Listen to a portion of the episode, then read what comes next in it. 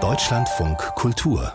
Lesart Endstation Malma, so heißt der neue Roman des schwedischen Schriftstellers Alex Schulmann. Eine packende, verstörende Familiengeschichte, wie auch seine beiden ersten Bücher. Die Überlebenden und Verbrenn all meine Briefe, in denen der Autor von seiner eigenen, teilweise sehr dunklen, traumatischen Familiengeschichte erzählt hat.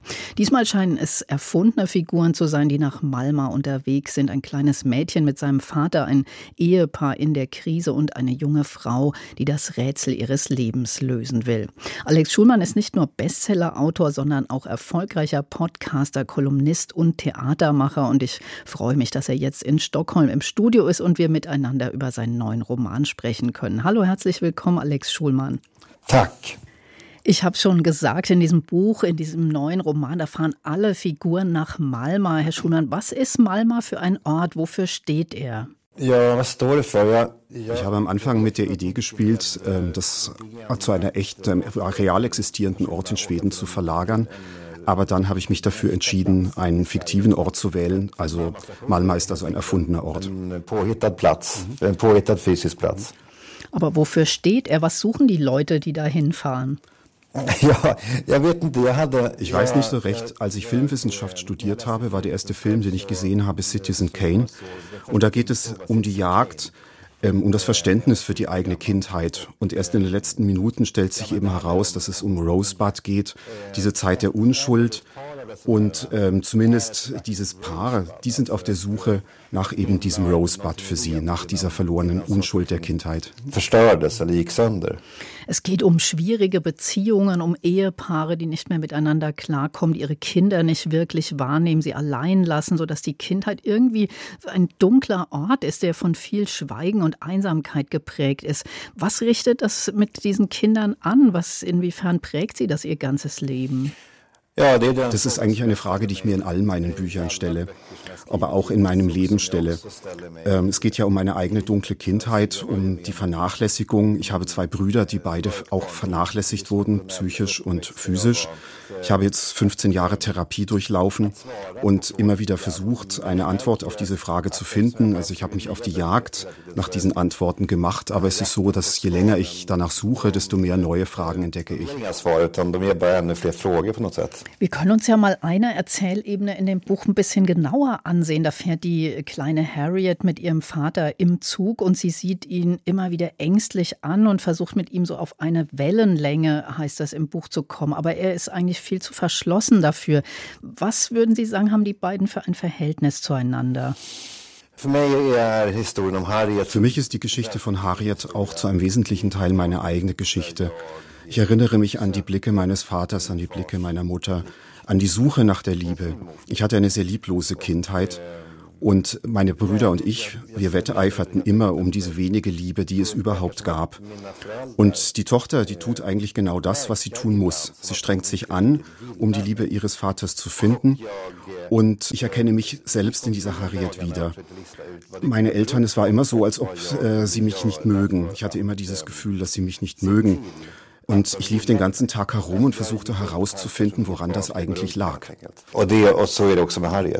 Das ist ja auch was, was ganz zentral in Ihren Büchern ist, dieses Schweigen oder auch die Sprachlosigkeit, die Kontaktlosigkeit in den Familien, in Ihrer eigenen. Offenbar haben Sie das auch so erlebt. Aber ich frage mich immer beim Lesen Ihrer Bücher, wie Sie das hinkriegen, das so eindringlich zu erzählen. Also eine Sprache für etwas zu finden, das eben gerade nicht mit Worten geschieht oder durch Worte gesagt wird. Ja, så rent hand... äh, Ähm, Also rein handwerksmäßig ist es so, dass ich in der Regel mit einem Bild beginne. Ich male das in mein Notizbuch, was ich dort eben vor meinem, was mein inneres Bild ist, was ich vor meinem inneren Auge sehe. Und dann beginne ich doch nach und nach das zu schreiben, was ich dort sehe. Schritt für Schritt schreibe ich das auf und dann verstecke ich Schritt für Schritt immer mehr von dem, was dort steht. Das heißt, man muss am Schluss eben zwischen den Zeilen lesen. Sie haben ja schon gesagt, es hat sehr viel mit Ihrer eigenen Kindheit und Familie zu tun, Ihr Schreiben. Und Sie haben schon eigentlich in Ihrem ersten Roman auch gar kein Geheimnis daraus gemacht, dass einer der drei Jungs Sie sind oder er viel mit Ihnen zu tun hat und dass es um Ihre Eltern geht. Im zweiten Roman haben Sie sogar die echten Namen verwendet. Sven Stolpe zum Beispiel, Ihr berühmter Großvater, der auch Schriftsteller war. Warum haben Sie sich von Anfang an so entschieden, damit ganz offen umzugehen? Ja, Rückblickend frage ich mich tatsächlich, ob das nicht ein Fehler war. Es hat eine ganze Menge persönlicher Probleme verursacht. Ähm, die Familie meines Großvaters, also von mütterlicher Seite, die teilte diese Ansicht nicht, die ich dort schilderte. Und man fühlte sich also regelrecht dazu verpflichtet, öffentlich Alarm zu schlagen, einen Skandal daraus zu machen. Und da frage ich mich natürlich schon, ob das es das wert war, dieses Bild von meinem Großvater als Monster, die Familie warf mir vor, dass ich sie öffentlich bloßgestellt hätte und auch meine Frau fragte mich, ob das nicht irgendwie eigentlich nur sei, dass meine Familie dadurch blamiert würde. Und da fragte ich mich natürlich schon, ob es das wert war. Bei Malmastafun, da habe ich eben extra auch darauf geachtet, dass es fiktive Charaktere sind, aber sie handeln trotzdem vollständig von mir und von den Leuten aus meinem engeren familiären Umfeld. Es war etwas ganz Spannendes, als ich unter dem Schutz eines fiktiven Charakters dieses Buch schrieb, dass ich endlich nach und nach herausschälen konnte, was ich vorher nie gewagt hätte zu sagen. Ähm, dieser Oscar, der tut Dinge, die ich mich selbst nie getraut hätte, sie zu tun. Und eigentlich ist es ein Paradox. Also dort, wo die Charaktere besonders fiktiv sind, äh, ist die Geschichte ganz besonders nah an der Realität.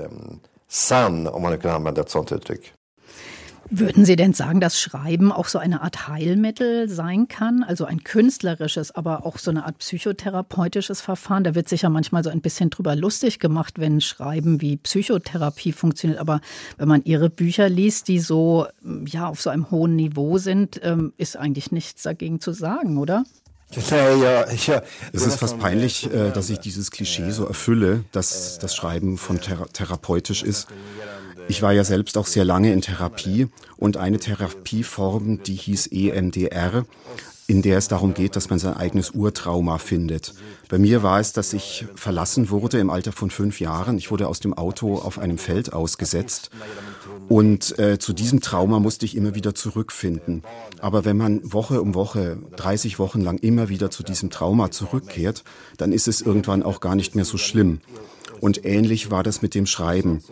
Äh, ein weiteres Trauma war, wie ich durch eine dünne Wand hörte, wie meine Eltern um uns Kinder stritten bei einer möglichen Scheidung und ich merkte, dass keiner von beiden mich haben will. Und ähm, auch wenn ich schreibe, dann schreibe ich eben immer wieder. Ich verbessere diese Stellen immer wieder. Ich schreibe es um hundertmal.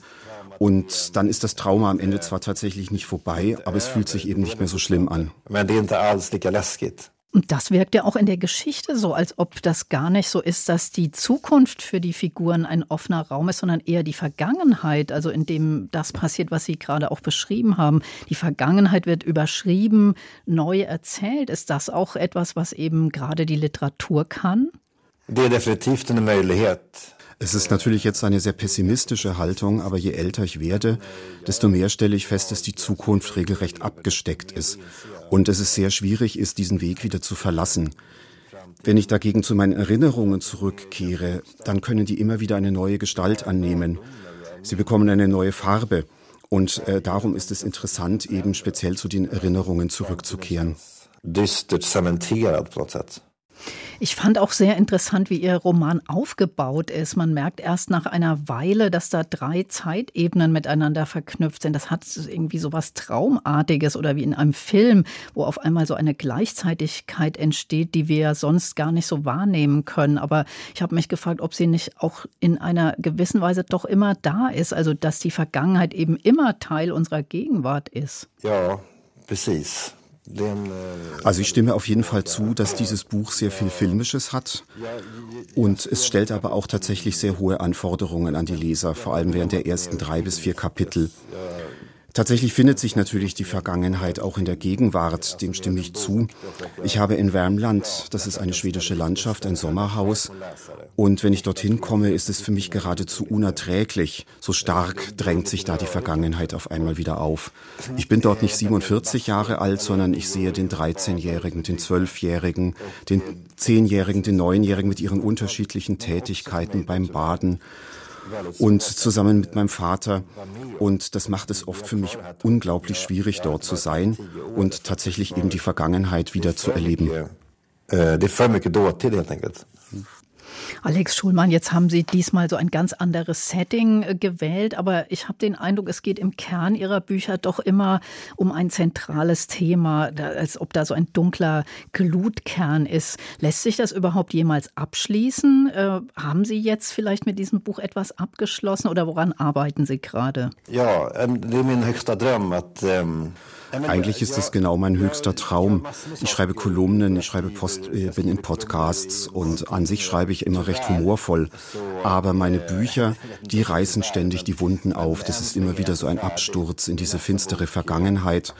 Und mein oberster Traum wäre eigentlich tatsächlich endlich mal etwas Aufbauendes zu schreiben. Ich persönlich finde Ihre Romane trotz all der Düsternis oder vielleicht gerade deshalb auch sehr tröstlich, muss ich sagen. Ja, aber klar, das ist ja prima, dass Sie das sehen. Alex Schulmann, vielen Dank für dieses Gespräch in Deutschlandfunk Kultur und auch herzlichen Dank an unseren Übersetzer Berthold Forsmann.